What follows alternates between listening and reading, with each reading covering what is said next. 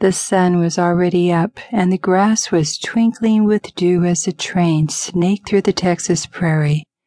In a few hours, Abigail would reach Salvation, Texas, where Jacob Anderson would be waiting for her. She didn't feel ready.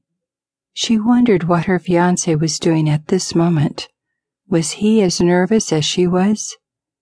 This wasn't the first big turn her life had taken. Ten years ago, God had taken her parents from her. At the age of fourteen, she'd become an orphan.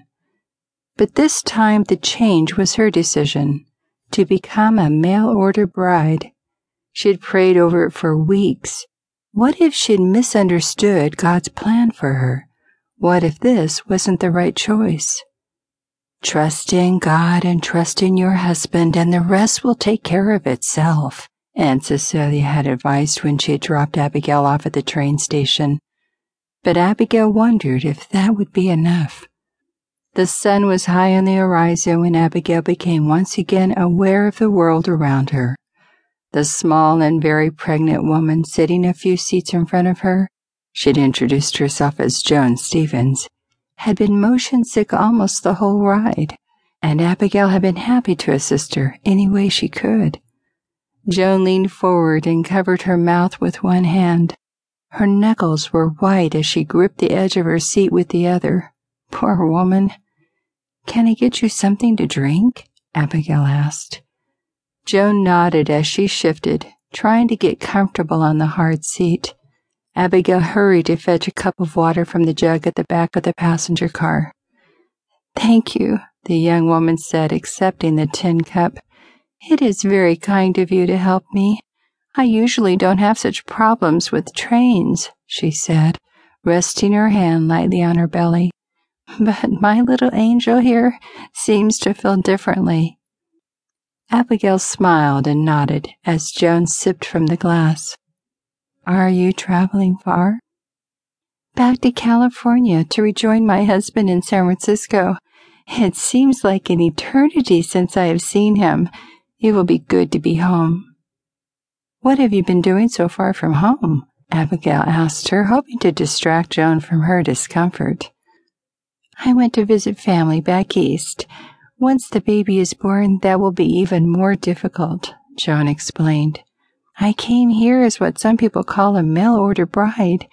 My Douglas bought me a train ticket to San Francisco after we exchanged letters for only six months. I never expected to be so happy so far away from home."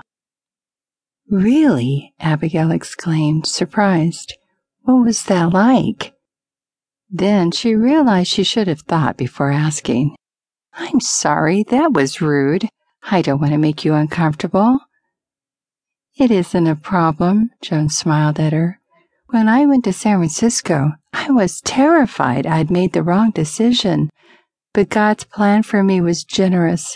I fell in love with my husband at first sight, and we've been living happily ever since." Abigail had mixed feelings about hearing Joan's story. Ever since she'd left Boston, she'd slept in brief moments, always awakening with her mind full of worry, and she prayed for the answers to all the questions that troubled her. Would Jacob be the good man that he'd seemed to be in his letters? Would he be happy with her? How hard would it be for a seamstress from Boston to adapt to the hardships of life on the frontier? The train chugged down the other side of the hill, through the meadow, over another hill, and skirted close to a strip of woods. Abigail felt lured by the wood's mysterious shadows, the twittering birds and singing leaves. The fantasy of hiding amidst the trees brought some peace to her weary, anxious mind. "Now I'm sorry," Joan said. "Perhaps I'm burdening you with my story." Abigail started. "No, not at all. I confess that I, too, am a mail-order bride. I am happy for you, but I don't believe something like that would happen to me.